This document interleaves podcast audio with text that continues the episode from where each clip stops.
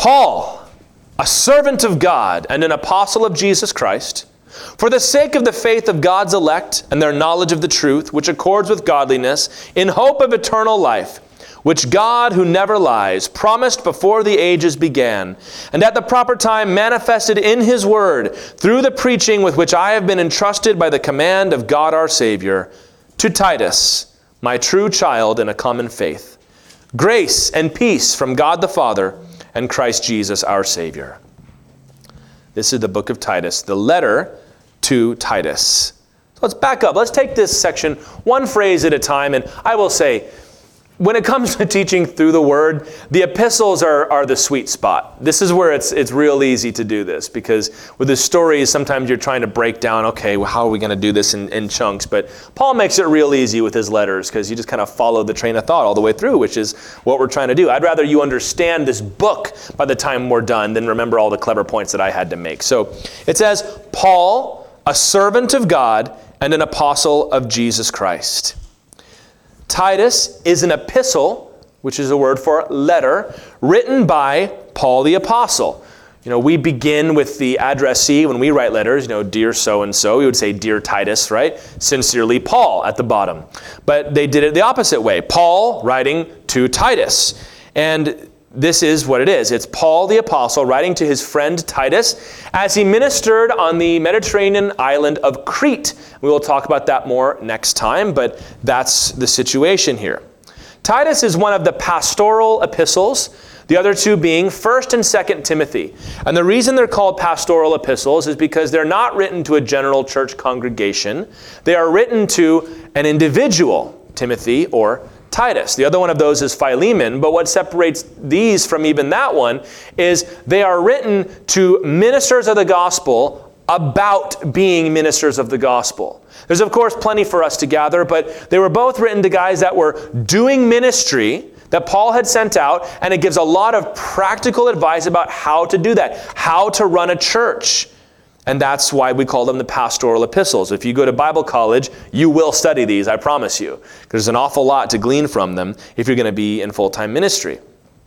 The pastoral epistles are famously disputed. Most liberal theologians do not believe that Paul wrote these. And there are several reasons given for these. I'll just give you three so that you can be aware of them if you ever come across them. Many people like to say these things like they're facts. They'll say, well, everybody knows Paul didn't write Titus. Paul didn't write, say, everybody knows that. By everybody knows that, they mean they read that in their intro to religion class. But let me explain to you why people say that. Number one, they say Paul's vocabulary and style are different in the books of Timothy and Titus. They say he uses different words and he uses different phrases, but I actually read a really great breakdown. Uh, I believe it was by George Knight, one of my commentators, that demonstrated in his book. Like, it's actually not that different. If you take the three as a whole, it looks different. But if you break down each individual book, which is probably the best way to do it, he's like, it's really not that much of a difference. And not only that, it's a different kind of letter. So we should expect that Paul would write it a little bit differently because he's not really preaching, he's writing to a colleague now. The second is the emphases are different. They say Paul doesn't talk about justification by faith anywhere. To which you say, well, I would assume Timothy and Titus kind of knew that part. They kind of understand. As many of his other letters, he's trying to defend his gospel. He's not really doing that in Timothy and Titus, but uh, he doesn't emphasize maybe some of the things that he does in others, but that that is kind of an odd thing to say. It's like, well, this book isn't like your other book, so you couldn't possibly have written it. That, that's kind of the leap that you're making, and it's, it's kind of a big one when you see that. And the third thing is this is totally bias speaking. This is not, not good theology. They say, well, look, the theology of Timothy and Titus are so developed there's a place in Titus where he explicitly calls Jesus our God and Savior. And there's examples and evidence of creedal material, meaning that the, the teachings of the church were starting to be formalized. Some of the things Paul says are not like off the cuff statements, but they're written almost in poetic form. And it seems like Paul is drawing on common traditions that the church has. And they say, well, it's too early for that to be developed for Paul to write it. To which I say, well, that's kind of putting the cart before the horse. If Paul wrote this, it shows you that it wasn't too early for this to be developed. And of course, if you believe as we do that this doctrine was handed down to the church from Christ and that they knew who Jesus was from the beginning, we don't believe that it took hundreds of years for these teachings to develop. So these objections are easily overcome. We're going to treat this like what it is it's God's Word written by the Apostle Paul, as is the universal church tradition until higher criticism came around. So, who is this guy, Paul? You've probably heard his name. Formerly, his name was Saul of Tarsus. Saul of Tarsus. He was a Pharisee. He was a persecutor of the church, dragging people off to prison and, and presumably unto death as well, until the radical conversion on the road to Damascus, where the light of heaven shone, and Paul or Saul, Saul, why are you persecuting me? And he was struck blind until Ananias came and laid his hands on him. He believed on the Lord Jesus. He was filled with the Holy Spirit. He was baptized and he began to minister. He became the apostle to the Gentiles and was the church's or one of the church's most prominent missionaries, traveling throughout the Gentile world, preaching the gospel, planting churches, which is why he's writing the letter that he is. It's a continuation of that ministry. And you see, he identifies himself here as two things a servant of God and an apostle of Jesus Christ. Now, an apostle was, just means one who is sent out, but it also implies authority. It implies as well a certain level of the power of the Holy Spirit in a unique way. It's one of the spiritual gifts. But we would think of an apostle as somebody that would kind of be the head honcho, who's in charge and is going to assert himself. But Paul first calls himself a servant of God. It's the Greek word doulos. It, it maybe more literally could be translated slave. Somebody whose life and rights are not his own. So Paul even saw his ministry as an apostle as a subset of his calling as a servant of Jesus Christ, which is what Jesus said, isn't it? If you want to be great in God's kingdom, you must be the servant of all. And when they were fighting over who's supposed to be the best in God's kingdom, Jesus called over a little kid and said, You got to be like this child right here. This is what the greatest in the kingdom looks like. So you see, right, even there, Paul is, is seeing his position as a chance to serve as many people as possible. Now, when was this written? We can identify this pretty, pretty clearly because this is certainly after Paul's first imprisonment. The book of Acts ends with Paul in prison in Rome. Church history tells us that, and as well as clues in the New Testament, that Paul was released from prison the first time. And he actually went on a fourth missionary journey that went all the way to Spain, if you can believe that. He mentions that in some of his letters. But one of the other reasons we know that is Paul is going to give Timothy some instru- or Titus some instructions at the end of this book where he's going to tell him to, about places that we don't read about in the book of Acts. So this is probably written during Paul's fourth missionary journey. We know Paul was arrested and beheaded a second time in Rome. He wasn't beheaded a second time. He was arrested. he was arrested a second time, and this time he was actually beheaded uh, around 68 AD. So this would have been between 65, 67, mid to late 60s AD, which keep in mind, that's like 35 years after Jesus rose from the dead. So it's still pretty close. Isn't that awesome? And the book of Titus, as I mentioned, is giving this pastor, it's really kind of bigger than a pastor, maybe more of a, of a bishop would be a good, a good word to describe, but he gives the pastor advice about establishing the church with a practical emphasis on good works. So, if people that think Paul was not into works, no, Paul knows we're not saved by works, but he understood the need for good works, which is what this book is going to be all about. And I think those practical matters are going to be very instructive for us as a congregation. So, Paul, a servant of God, an apostle of Jesus Christ, for the sake of the faith of God's elect and their knowledge of the truth, which accords with godliness in hope of eternal life. This is one of those great little cascading statements that Paul will often give, where he, he gives what his ministry was all about. I'm an apostle and a servant, and he kind of says, This is what it's for. This is what I do in this four part description. And really, this is a description of Christianity as a whole, too. So let's look at these four things. Number one is the faith of God's elect. It all begins with faith. When Paul refers to this here, he's talking about the initial and ongoing belief in the gospel. What is the gospel story? I mean, you know it, right? That Jesus of Nazareth was the Son of God who died on the cross and rose again from the dead for the forgiveness of sins to be received by grace through faith. That's the gospel. And that's what we are to believe. And so Paul says, My ministry is to provoke this initial faith in people. That's evangelism. And then to strengthen that faith through my ministry, so that hopefully by the fifth year that you've been around me, Paul says, you are that much more strong in your faith.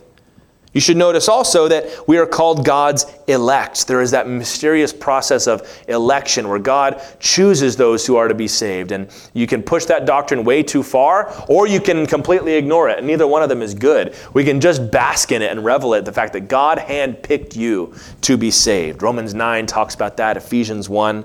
So this is the first part is to believe and to strengthen the commitment of Christians to Christ and his gospel. That's what I hope to do here too.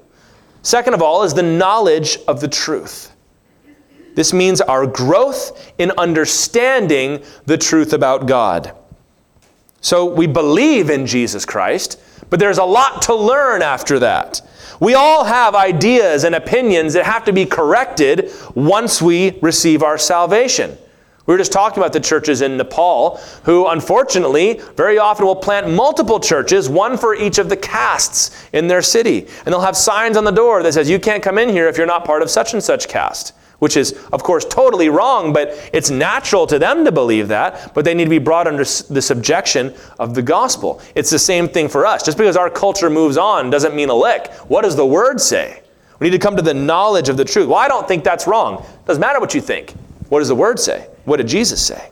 And the way this is done is through teaching, through the study of the word, through this personal admonition. This is a big part of a pastor's job, is to instruct individuals on matters where they're coming short or having trouble. And also to encourage one another, that dogged insistence that what God said is right. And many of you have expressed to me that that's one of the things you love and appreciate about this church the most, is our dogged insistence that the way God said it is the way it is. So, number three, it accords with godliness. Accords with godliness. This means that salvation and the truth about God are to be manifested in a changed lifestyle. We can forget that, especially people that really like to study doctrine. They're really into that knowledge of the truth part. But they miss the fact that it's supposed to change your life. And if it hasn't changed your life, then what good is that? Many people look down on some who are being more obedient to Christ but kind of have some doctrine a little askew when they themselves feel so proud because I know everything there is to know, but they don't leave their house. They don't do anything for Jesus. Jesus taught us so much about being poor in spirit and being pure in heart and turning the other cheek and loving your neighbor and forgiving one another. The gospel is supposed to teach us those things. We can uh, sometimes focus a little too much, dare I say it, on the cosmic import, the eternal import of salvation, to the neglect of the fact that one of the things God was doing, and in fact a primary thing, was to fill the world with people who knew how to live right and to completely transform the world around them thereby.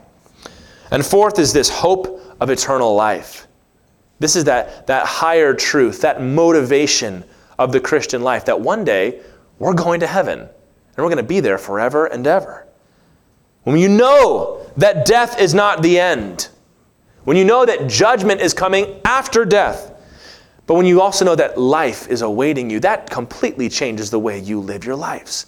There's a story of a Roman general who, on observing Christians dying in the arena with hymns on their lips, he says, I wish the soldiers in my army died half as well as these Christians do. That's because that's what that hope does. That eternal hope, which is why when people want to say things like, really, Christianity, we shouldn't focus so much on heaven, we got to focus on right now. Well, you understand you fail to understand the motivation that the, the someday gives for right now. So Paul says, I'm going to cultivate that hope in these Christians' lives so that they'll always be focused upward. They'll be walking in godliness, wanting to learn the truth and be strengthened in their faith. So there's this great four part description of what it means to be a believer, but it also characterizes Paul's ministry and the four things he was focusing on and wanting Titus to focus on as well, and that ought to be our focus here. So he says, I'm a servant of God, I'm an apostle for the sake of the faith, knowledge, godliness, hope of eternal life which God, verse 2, who never lies, promised before the ages began, and manifested at the proper time in his word through the preaching with which I've been entrusted by the command of God our Savior. He says, which God? So he says all these four things. He says, Which God who never lies said? So what is it referring back to? Well, probably all four of those things, but I think primarily eternal life. Like, eternal life, which God promised us. Now, the ESV has in verse 2 there that God who never lies. The older translations and some of the newer ones too says, has God who cannot lie. And some people get really bent out of shape over that word cannot, and so they kind of soften it with never lies. But actually, uh, neither one of them really gets the full sense. It's a Greek word there, and the word is apseudes. And it's pseude is the word for lie or falsehood. And then you have that alpha, you have ah in front of it, which makes it a negation. So you could say, God who is lieless who is falseless, who is without lie, without falsehood. It's not talking about something he does, it's talking about something he is, which is in fact how we understand righteousness. It's not that God cannot lie or even that he will not lie, it's that he is truth. Do you understand the difference? It's deeper. It's not that the others are, are wrong so much, as much as they speak to the, the, what is actually saying there, that he is without falsehood. He is truth himself, as Jesus said. So, knowing that about God, Paul says that he had promised that eternal hope and all the rest of those things too, even before the world began. Do you see that? Before the ages began. And the question there is okay, when exactly did God do that? There's two options here, and they're both good. They both mean the same thing. Is he talking about God's sovereign, eternal plan, like Ephesians 1 4, he chose us in him before the foundations of the world? Or is it that's just a metaphor, you know, poetic language to describe the very beginning. When God in Genesis 3:15 says one day we're going to crush the head of the serpent and we're going to bring eternal life back to the people. I think in any case, however you understand that, it's always been God's plan to create man unto eternal life. God did not create us for death. God created us for life. He placed God, Adam and Eve in the garden so that they could have eternal life. He gave them the tree of life, which they neglected which is why the cross was necessary. It's not that God had to do that, but He desired to do that because it was His determined and purposed will that I will do whatever it takes to bring eternal life to these people. And the Old Testament is full of promises that God would someday provide a way of escape from death. Isn't that radical? God said, one day I'm going to provide a way of escape. And I, I, thought about sharing all of the Psalms passages where David talks about the resurrection, but I'm just going to read the most obvious one Daniel 12, 2. When it says this prophecy of the end that Daniel sees, it says, Many of those who sleep in the dust of the earth shall awake, some to everlasting life, and some to shame and everlasting contempt. So the Lord is saying, someday there's going to be a resurrection, and some people will live forever. Others will be put to shame, or we might say, sent to hell. That's the promise. And God has now manifested His word. The ESV adds this, this little preposition, it's in His word. He manifested it in His word. That word in is actually uh, not in the, the Greek there. It's, it's there to help illustrate the point, but I think it might actually kind of miss it, unfortunately.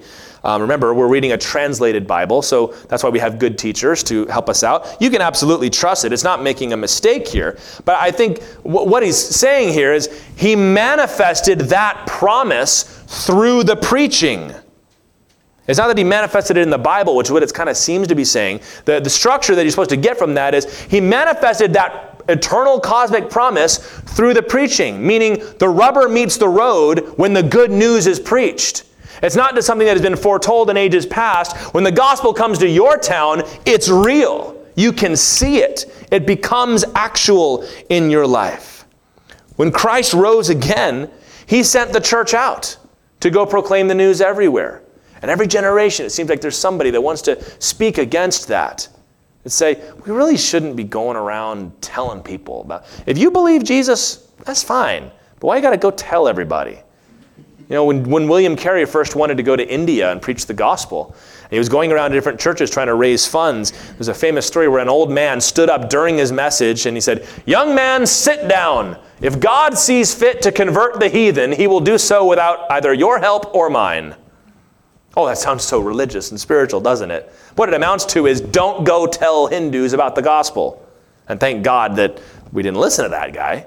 But even today, you got that whole anti colonialism thing Like, don't, don't go tell them about Jesus. That's just, that's just white privilege. That's just a Western imperialism. That's just colonialism all over again. And, it, and I'm astonished at some of the people that should have known better that bought into all that and now want to like sing a dirge over missions. Or they want to say things like, we really have a lot more to learn from them than they do from us, which is frankly preposterous, you guys. If you lead somebody to Jesus Christ, you don't put them on the stage to let them teach. They've got to learn.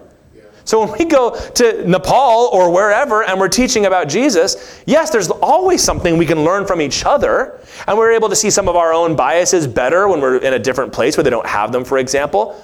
But somebody that doesn't know the Bible, we don't want to have them start from scratch. Paul even tells the Hebrews, says, by now you ought to be teachers. So we're supposed to go out and preach the gospel. Because when we do that, that eternal hope, that, uh, that thing that's in the heart of every person, that how are we going to escape death, the truth of it comes into their life. Like what Paul said in Acts 17. In Athens, he said this. He said, The times of ignorance God overlooked. But now he commands all people everywhere to repent. Because he's fixed a day on which he will judge the world in righteousness by a man whom he has appointed, and of this he's given assurance to all by raising him from the dead. It's Paul's way of saying those days of ignorance when you didn't know anything about God, they're over. Because God was manifested in the flesh and he rose from the dead, and now I'm here to tell you all about it. This generation of believers is responsible for this generation of lost souls. To go tell them. There are still people around the world, regions and countries that have never heard the gospel. Not like historically, not now, never. We've got to get out there and tell them. You've got neighbors that don't know anything about Jesus. They think they do, but they probably know him better as a curse word than anything else. But when you recognize all that ancient hope of salvation is revealed in Jesus Christ. I don't know why I keep running across this lately, but people talking about, oh, I've been studying world mythology, I've been studying Joseph Campbell, I've been studying whoever to learn about world religions, and there's really so much to, to gain from it. It's like, you know what it is? You're reading that longing of the human heart for something eternal. Jesus Christ comes in and says, Everything you've been longing for, I've come to fulfill. You can't complete the hero's journey. Give me a break. What you needed is somebody to come from heaven to go down into the grave and come back up and offer eternal life to you freely. The idea that you can do that yourself is impossible because look at you and look at me. But we have the good news. All of that has finally found its fulfillment in Christ. It was the hope from before, but now it's been manifested. It comes to light when we preach it. Because this city is never going to see the incarnate Christ dying on a cross. So, how do they see them? How do they see him? Through us, preaching the word to them. And Paul himself says, I've been commissioned by God to do this. And he was. Through the, on the road to Damascus, Jesus told Ananias, I'm going to tell Paul everything he must suffer for my name's sake and everywhere I'm going to send him. My chosen vessel to the Gentiles. You're a chosen vessel too. And it's up to you to learn from the Lord what that is and then to do it with all your heart. To Titus, my true child in a common faith. So this is the addressee to Titus. Titus is the name of the guy who's written to. My true child in a common faith. Who is Titus? Who is Titus? Well, Titus seems to have been the only Gentile convert that Paul made during his 14 year exile in Tarsus. After Paul got saved, he spent three years, he says in the book of Galatians, in Arabia. So basically living a monastic life learning from the Lord. He's probably like, Look, I know the Old Testament real well, but now that I have the key to this thing, I, I, better go and figure some things out and read it again and again and again and learn the voice of Jesus and learn the Holy Spirit. He goes back to Damascus. He's run out of town. Very common story for Paul. Goes to Jerusalem, gets run out of town there, and then he goes up, he says, for 14 years to his hometown where he's making tents, preaching the gospel. And so far as we know, the only one he led to Jesus during that time was Titus. I read from now Galatians 2, verses 1 and 3. He's telling the story. He says, Then after 14 years, I went up again to Jerusalem with Barnabas, taking Titus along with me. I went up because of a revelation and set before them, though privately, before those who seemed influential, the gospel that I proclaim among the Gentiles, in order to make sure I was not running or had not run in vain. Meaning, I brought Titus with me to kind of show these are the kind of disciples I'm making, this is the doctrine I'm teaching. Are we all on the same page? And they were, is, is not going to be revealed in that section, but it was. But verse 3, he says, But even Titus, who was with me, was not forced to be circumcised, though he was a Greek. The whole point there is they were having a debate about do we need to be circumcised to be saved or not? And Paul says, I don't think that, and neither do the apostles, because they didn't circumcise Titus, who came down with him from Tarsus. So he was a Greek, he was a Gentile, he was not Jewish. He had been with Paul since then, and he came with him, as we read there in Galatians, to Antioch when Barnabas brought him down. So Titus has been with Paul longer than just about anybody else we know about, longer than Barnabas. Other places in the Bible narrate Titus as a messenger for Paul, carrying letters for him, delivering messages for him. 2 Corinthians 12:18 talks about that. 2 Timothy 4 verse 10 talks about that. And in 2 Corinthians 8:23, Paul gives you a little description of Titus. He says, "As for Titus, he is my partner and fellow worker for your benefit. Paul had absolute trust in Titus. He sent Titus to go handle the Corinthians. You've read Corinthians, haven't you? So Paul's not about to leave Ephesus again. So who can I send over to handle these rowdy people and I can be sure they're going to get it right? Who else but Titus? Timothy seemed like to be kind of a timid guy. I guess Titus didn't have that problem because Paul's like, you, you can handle them. You get over there and handle that rowdy crowd with all the things they're doing. So Titus was a godly, capable man that Paul trusted implicitly. And he's an example for all of us to follow, especially if you're a Gentile here. This is the kind of man, Titus is the kind of disciple that Paul was trying to make all over the world. So that's who he is. But we finish this section grace and peace from God the Father and Christ Jesus our Savior. This is Paul's standard greeting if you read all of his letters, kind of how he opens every, every letter. Grace, Kyrie, was the Greek greeting. We say hello, they said Kyrie. Peace is the Hebrew greeting. They would say what? Anybody know? Shalom, which means peace. So it's kind of a, a, a combination of Greeks and Jews together, which is great, but it's also like a mini gospel too. Grace is what? Grace is a free gift. That's what the word means. It's a gift.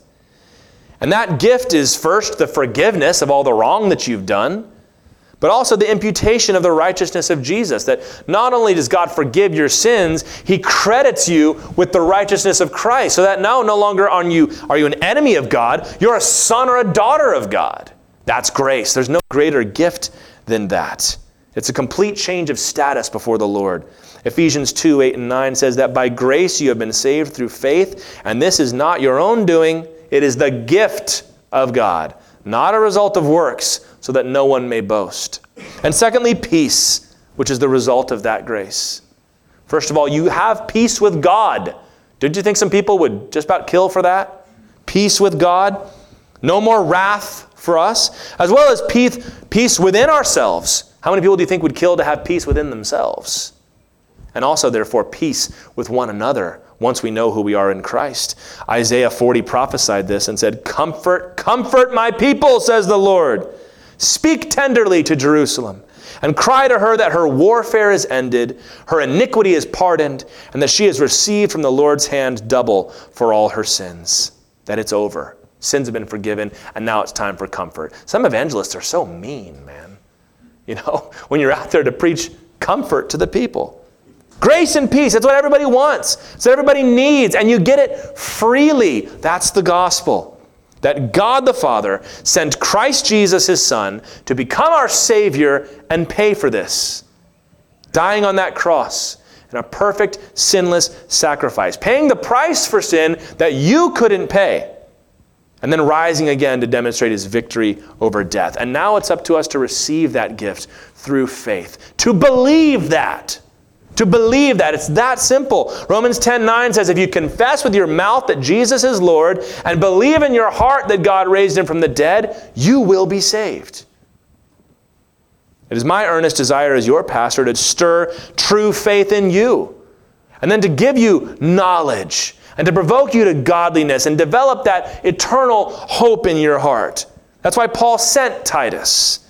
That's why Christ sent Paul. That's why all of us are here. Good news. Good news.